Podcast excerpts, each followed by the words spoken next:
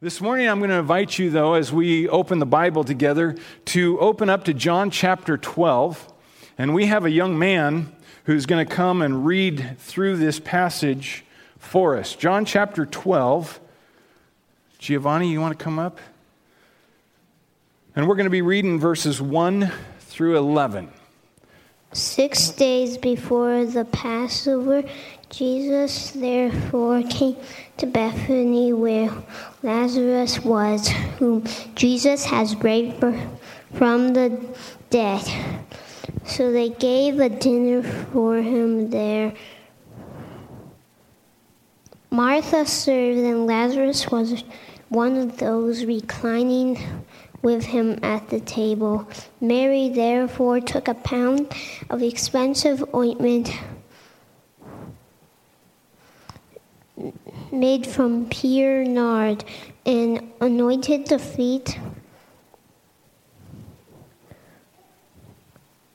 of Jesus and wiped his feet with her hair. The house was filled with the fragrance of the perfume. But Jesus, Judas, Iscariot, one of his disciples, who he was about to betray him, said, Why this anointment not for 300 denarii and given to the poor? He said this not because he cared about the poor, but because he was a thief, having charge of a money bag used to help himself what was put into it. Jesus said, Leave her alone so that she may keep it for the day of my betrayal. For the poor you always have with you, but you will always have me.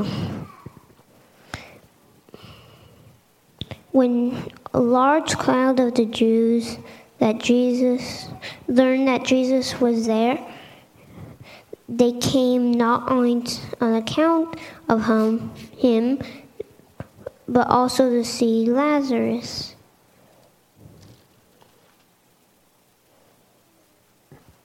Whom he had raised from the dead.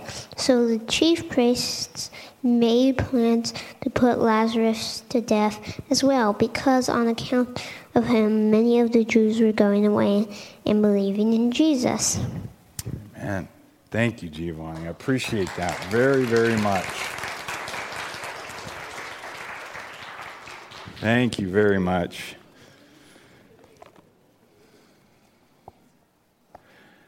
John chapter 12 is one of those passages that uh, while we were gone those three months, I had opportunity just to meditate on. And a passage that I've become fully convicted by, and a, a passage that I think uh, fits very well into our Love Strong series, not so much because it speaks of loving one another, but it speaks of our love toward the one who has loved us. And so today, I think as we come to communion, we do well to consider what's going on here at this dinner where Mary anoints Jesus' feet. And before we move on, I'd like to pray once again. Would you bow with me? Father, this is your word to us. It is recorded for us that we would not just know it, and gain greater insight today regarding it, but Father, that we would come to live according to it. And Lord, I confess I'm in need of growing in the area of worshiping you. And I would imagine there are those here today that are in the same position. And so, Father, today as we look at your word, may your Holy Spirit work in our hearts and may Jesus be exalted. And we pray this in Jesus' name. Amen. So, what is it about his feet? I mean, why does she spend so much time at the feet of Jesus? Here she is, once again described in the scriptures as being at his feet. Now, this was a, a, a, feast, it was a gratitude feast. A dinner served in honor of the one who, in great display of his power, his mercy, and his grace, gave them the gift of life. Or should I say, the gift of re life. And they had wanted to show their appreciation for what he had done. After all, wouldn't you be entirely grateful to the one who raised your brother from the dead? Yeah. And so they planned and they prepared and they presented this feast out of extreme gratitude for Jesus, who revealed himself as the resurrection and the life. You see, it hadn't been all that long ago that this very same home was filled with grief rather than gratitude. For then Lazarus, the brother of Martha and Mary, had become sick, very sick, in fact, deathly sick. Martha gathers one of her servants, I imagine, and, and says, You need to go find the master. You need to go let him know that the one that he loves is on his deathbed. Hurry, find him, bring him back. So the servant goes out searching for Jesus. And when he finds Jesus, he tells Jesus about Lazarus, the one whom Jesus loves, desperate situation, and Jesus does something that we would think uncharacteristic of love. He stays away. If you go back to John chapter 11, verses 5 and 6, uh, Dustin brought this to our prayer time Thursday, one Thursday morning, just saying how John's commentary here about this whole situation seems rather interesting. For in John chapter 11, verse 5 and 6, we read this Jesus loved Martha and her sister and Lazarus. That's good, right? He loved them. So, it goes on to say, when he heard that Lazarus was ill, he stayed two more days. he stayed two more days longer in the place where he was. I mean, he stayed. Did you, did you catch that? He loved him, but he stayed. So I can tell you this, brothers and sisters, that if you get desperately sick and nobody comes and visits you for several days, know that you are loved, right? I'm just saying, Jesus stayed. So Jesus hears from the servant about Lazarus' illness, and, and Jesus knew that it would lead to death, so he stays away. He stays away. So the servant comes back to Martha, and, and, and Martha asks, Well, did you find Jesus? Well, yes, I did. And did you tell him about my brother? Well, yes, of course. And what did the master say? Well, he said he's going to stay there. What? Yeah, he said that this kind of illness does not lead to death, but it's for the glory of God, so that the Son of God may be glorified in it. it so he's not coming? No, um, he's going to wait. And just like that, the hopes that Mary had of her brother becoming better under the master's hand is dashed to pieces. And even more so when the doctor closes the door from the room where Lazarus is, looks at Mary with sadness in his eyes, and just simply shakes his head no. Lazarus is dead, he's gone. And, and Martha must have thought, even at that moment, if only the master would have come with my servant, if only he would have come right now, Lazarus would not have died. If only he'd come. And so by the time Jesus and his, his guys show up in Bethany, Lazarus has been in dead and in the grave for four days. And Martha hears that he's coming and she meets him on the outskirts of town. And what is it she says? Lord, if you had been here, my brother would not have died. That's what she says. If you would have just come back with my servant, if you would have come right away, all hope would be regained. And then she kind of musters up what faith she has left and she says this But even now, I know that whatever you ask from God, God will give you. And so Jesus replies to her. He says something that you and I often say to someone who has lost a loved one. He says, Oh, he will rise again. You know how you and I say that? You, you'll, you'll see him again. Right? You'll see them again. Are they in heaven? Oh, yeah. Okay, well, you'll see them again. And what that does for us is it causes us to, to long for heaven, doesn't it? It, it causes us to, to, to look forward to that day when either through death or resurrection, we get to be with that loved one that we had lost. But Jesus, he doesn't mean it that way. She says, she says, Oh, I know I'll see him someday. I'll see him someday when he will rise again at the resurrection on the last day. But what Jesus does in back in chapter 11 is an interesting thing, one that I had really not gotten a hold of until a few months ago. He, he says something.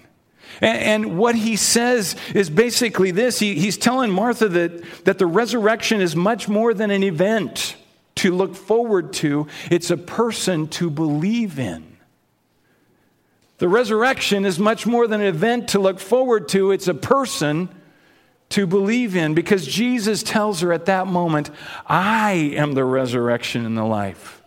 Whoever believes in me, though he die, yet shall he live. And everyone who lives and believes in me shall never die. And then he asks Martha, Do you believe this? Did you catch it, beloved? Did you catch that?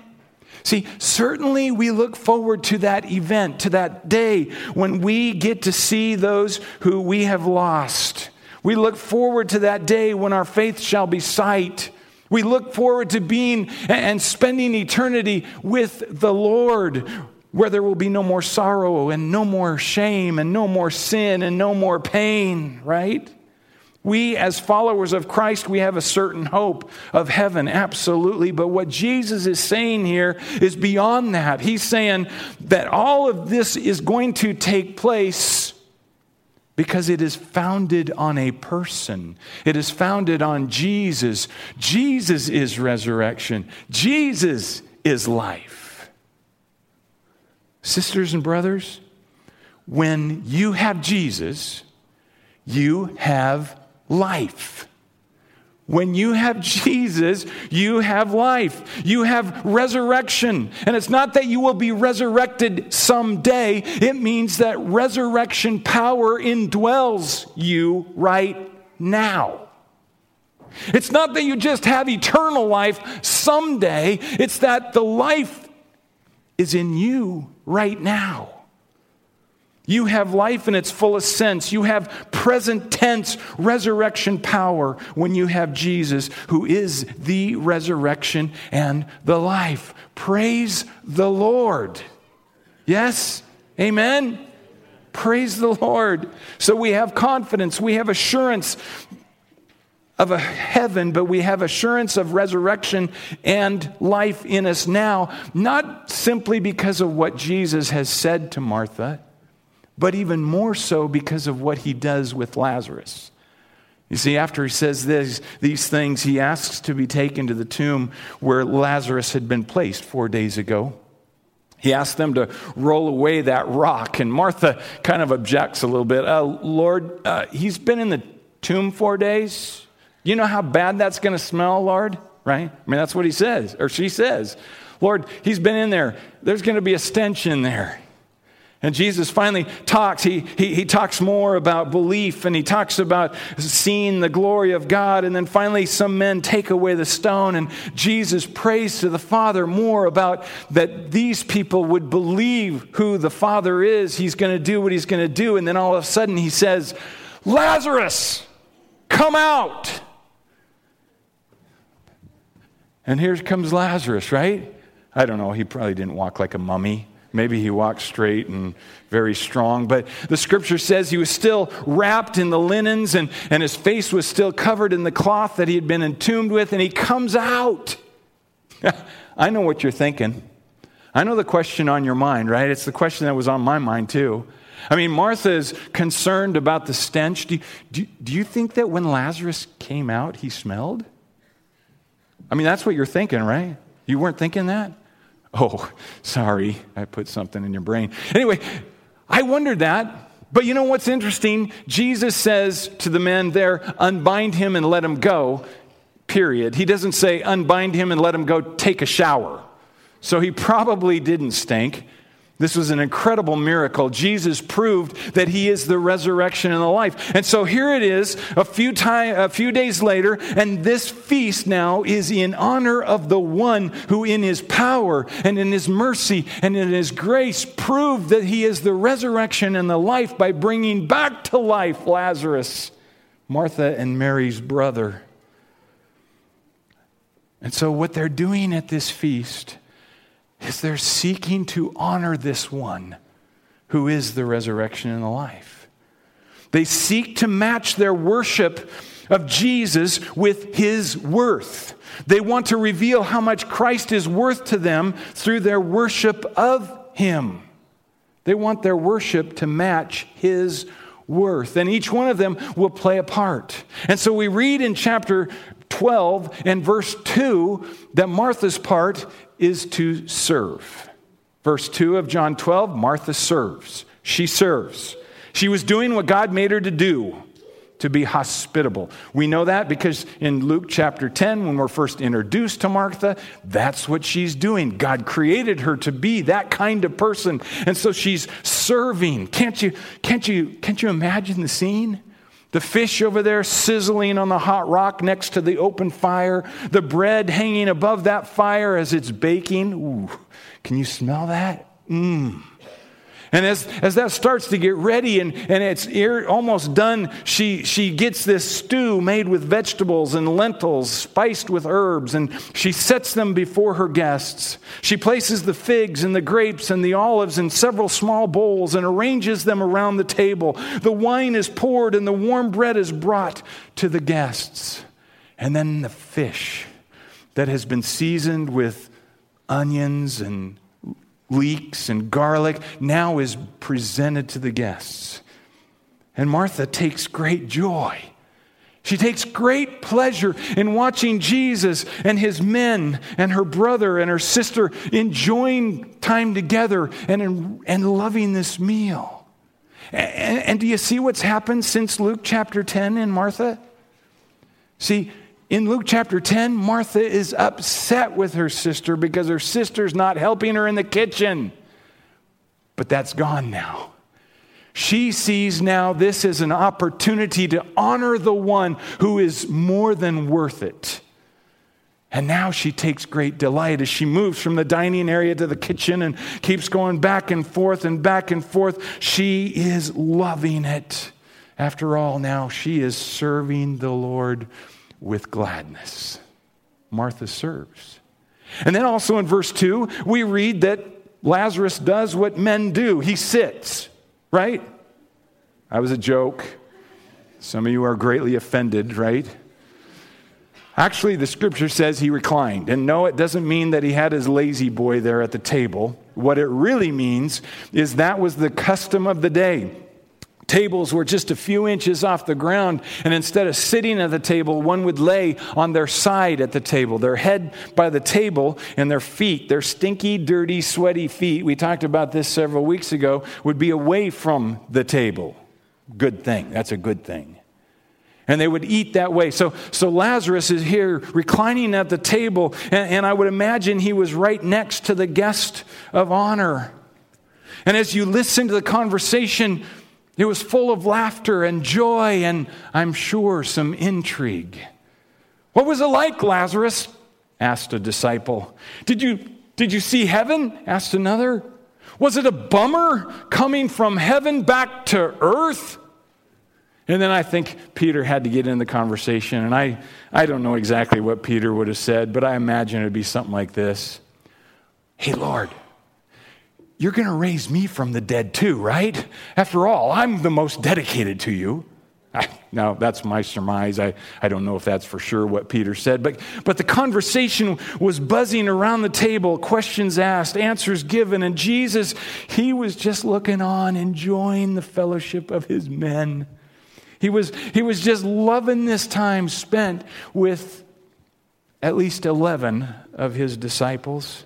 He knew that in a matter of days, these wonderful men of his, these whom he loved and cared for so much, would be scattered, fleeing in fear for their lives. Yes, it would only be days now. The Father's plan of his crucifixion was, was coming quickly. And, and when that day came, he was wondering how his men would do as they mourned, as they grieved. On that day, would they be in fear? Would they, as they scattered, would they be done with this whole thing? Or would they remember that they have faith in Jesus? You see, he wanted them to remember to remember and hold on to their faith. He wanted them to hold on to faith even when it seemed all was lost. And so Jesus will take opportunity to teach these guys, these wonderful manly lugs, yet another lesson, for soon there would be somebody at his feet. Yeah. Martha served, Lazarus reclined at the table, but Mary Mary anointed. I would imagine that at some point in the supper, Lazarus kind of gave a look to Martha, who was standing serving, and, and Martha looks over at Mary, who's watching her expectantly, and, and, and Martha just gives her a little nod. And just like that, Mary gets up from the table. She goes over to a shelf that's nearby the table and she grabs this, this beautiful, beautiful um, um, uh, bottle full of very, very expensive, pure nard. This is top notch, grade A perfume. And then she proceeds to move to the feet of Jesus, and there she starts pouring it on his stinky, dirty, sweaty human feet. And then wipes it with her hair. So, what is it about his feet? What is it about the feet of Jesus? And I didn't see this until this week, beloved, but listen, each three times that we hear of this Mary, she is at the feet of Jesus. Have you ever noticed that before? Luke chapter 10, while Martha is busy serving and preparing the meal, the scripture says Mary is at the feet of Jesus listening to him. She must have been enthralled by his teaching, the authority that he had, yet the compassion that he shared. She, the first time we're introduced, was sitting at his feet listening. The second time we hear of Mary and Jesus, she is falling to his feet in John chapter 11. She's falling to his feet, the scripture says, as she's saying, Lord, if you would have been here, Things would be different if you would have been here. But on at his feet, she's not just listening this time, she's lifting up her burden to the Lord.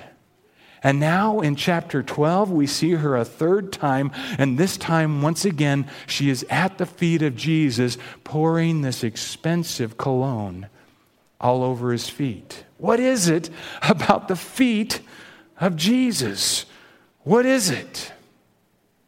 See, what we understand here is that this is an act of worship. This is an act of not just ho hum, common, ordinary worship, much like we're accustomed to as we come to church on Sunday after Sunday after Sunday. It's not the common type of worship. This is extravagant worship. She is pouring out this expensive perfume on the feet of Jesus in worship. She's anointing his feet in worship. And so this thought starts coming up. As she's doing that, different people react differently. Some, as they saw this, they were they were very awkward and uncomfortable. They were even embarrassed. They couldn't believe that she would go to such lengths of humility. Others were certainly uncomfortable because this was not common. I just said it. In fact, truth be told, in that day, as it would be in this day, this is a little risque. This is, this is not proper for a, a proper lady to do. Number one, she has her hair down, right? Number two, she's touching her hair to the feet of a man that she's not married to. This is a little risque, so others were very uncomfortable with. And then there's Judas. oh, Judas. Oh, Judas. That sneaky, cheeky, deceitful, scheming man. He pretended to be mad. Why? Because he wanted to give the money to the poor if they sold it. When in reality, we know, and Jesus knows, that he had been skimming from the treasury of the disciples, right? He had been taking from the top, and what he sees here is expensive perfume, about $25,000 worth in our day. That's a lot, right? And Judas is thinking to himself, oh, what I could skim off the top of that. And so he puts on this facade. We should sell this and give the money to the poor. This is preposterous, but he's in it for himself. So the question is not how much money could they get for this perfume. The question is really this, dear brothers and sisters. This is what it is. Is this act of worship too extreme and too wasteful?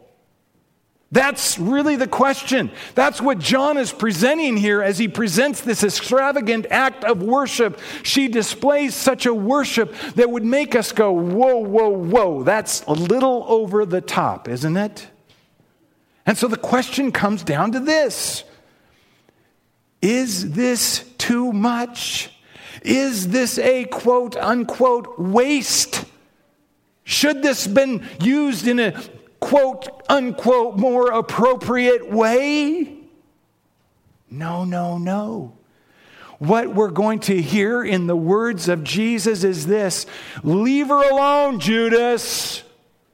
Because the picture, the big idea is this her worship matches my worth. Her worship pouring out a $25,000 bottle of perfume matches how much I am worth. She is worshiping the most appropriately anybody has ever worshiped. This is not inappropriate. This is not a waste because her worship matches my worth. And I want to close by looking at two things, two truths that Jesus points out here about anointing Jesus' feet with our worship. These are two truths that when you and I feel like we're overdoing it in worship, these are two truths that are going on. And the first is this to anoint Jesus' feet in worship is to recognize his limitless worth. It's to recognize how infinite his value is to us. To worship is to recognize his limitless worth. Mary pours out $25,000 worth. Her worship is costly.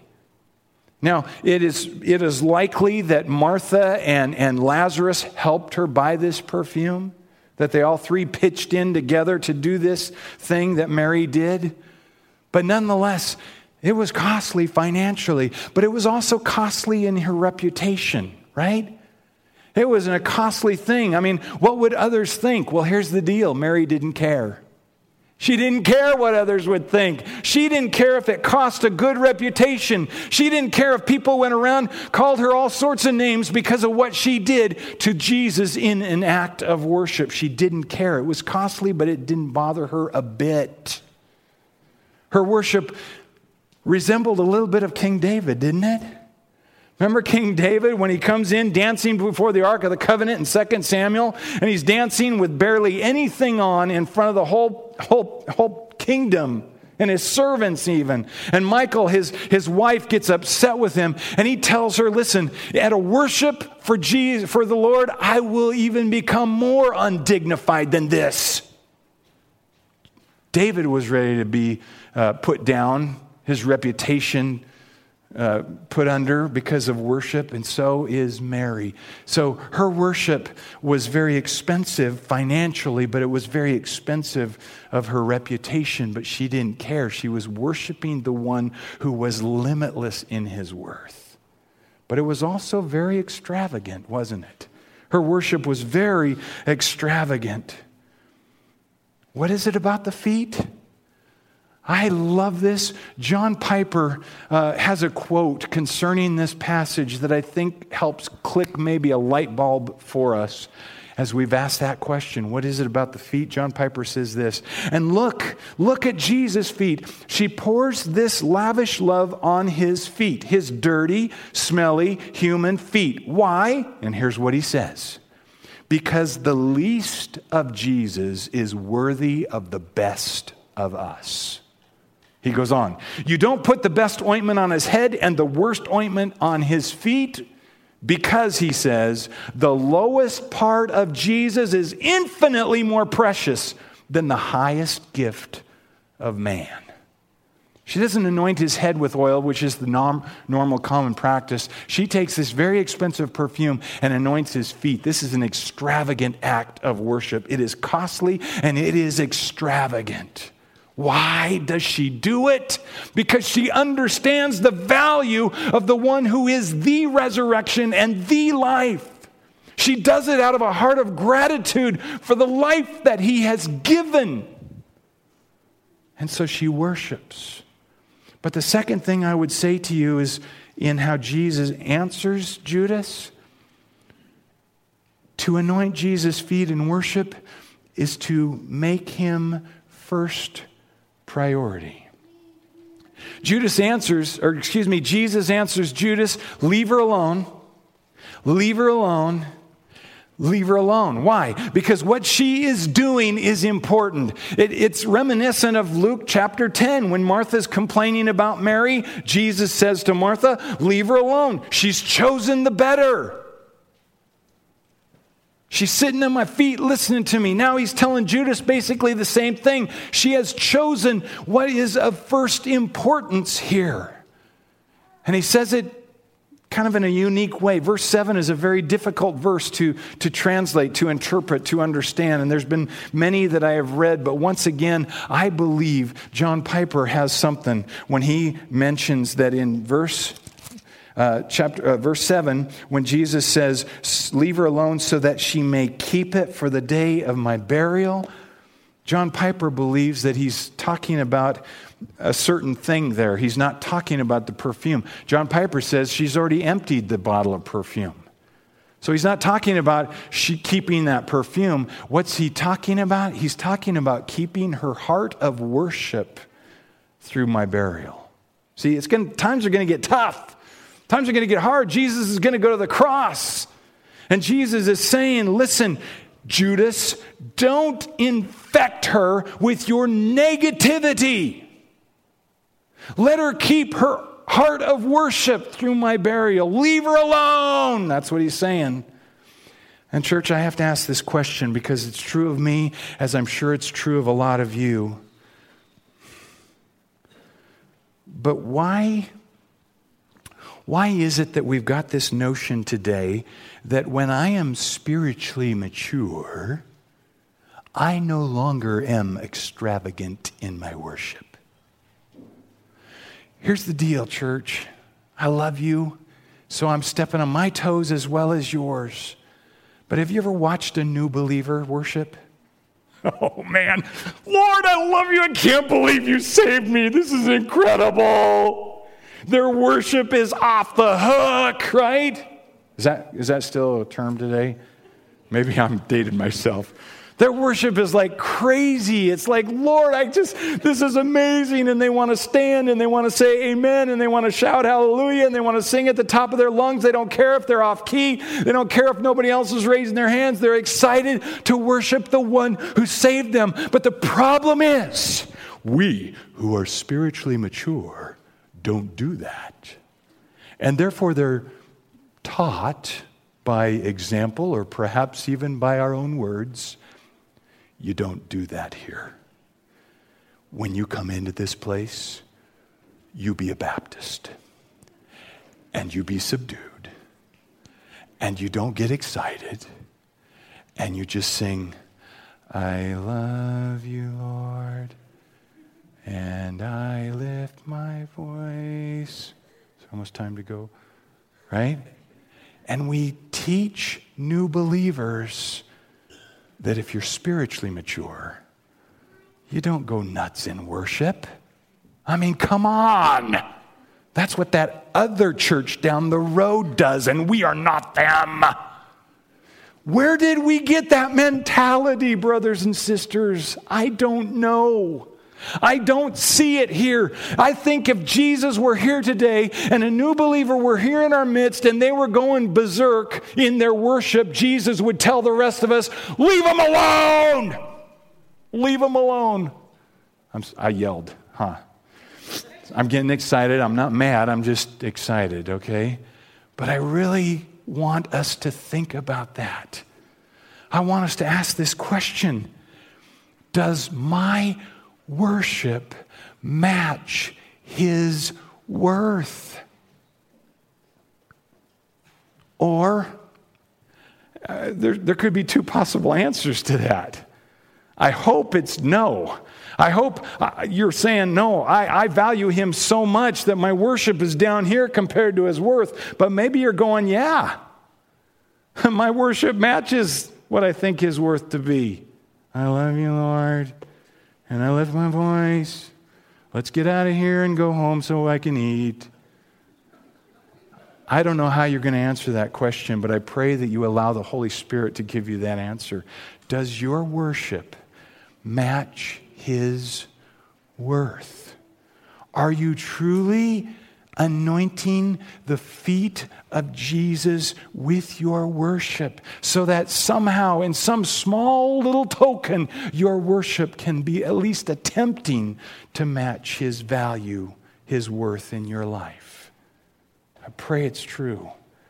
And I want to give you opportunity right now to seek that of the Lord. How are you doing? Does your worship match His worth? See, we have communion now. The worship team in a moment is going to come back up here and they're going to, they're going to sing, we're going to sing some more worship songs. They're called worship songs because they're supposed to help us worship the Lord. And so let me encourage you in a few things today.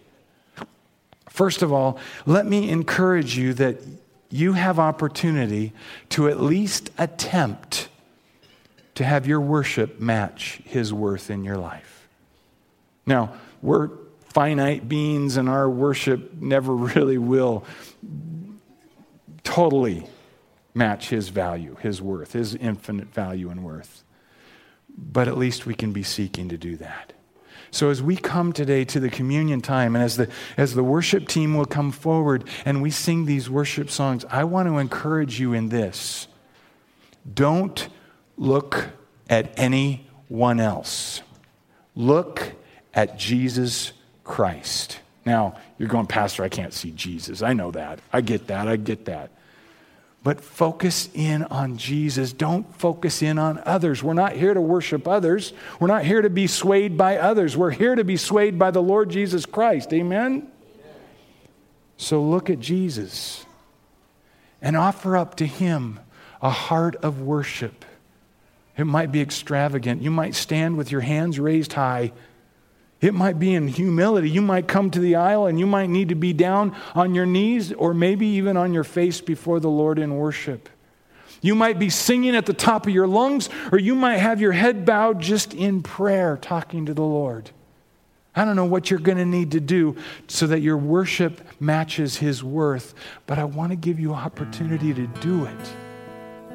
And then here's what I invite you to do when you are ready when your heart is there, I'm going to invite you to come to one of these tables. There's two in the back, there's two in the front, and partake of communion. You can do it individually, you can wait and do it as a family. You can grab another brother and sister in Christ and bring them forward and do that together as a, as a community. I don't know how you want to do it, but make sure this morning that your worship matches His worth. Would you bow your heads with me? I want to read to you 1 Corinthians chapter 11 as we go into communion. Paul says, For I received from the Lord what I also delivered to you that the Lord Jesus, on the night when he was betrayed, took bread, and when he had given thanks, he broke it and said, This is my body, which is for you. Do this in remembrance of me. And in the same way, and also, he took the cup after supper, saying, This cup is the new covenant in my blood. Do this as often as you drink it in remembrance of me. For as often as you eat this bread and drink the cup, you proclaim the Lord's death until he comes. And Father, we just ask that you would be glorified, that Jesus would be exalted now as we worship you for all we are worth in an attempt to let you know how much you are worth. I pray for our time now and around the communion that you would bless it and use it in Jesus' name. Amen.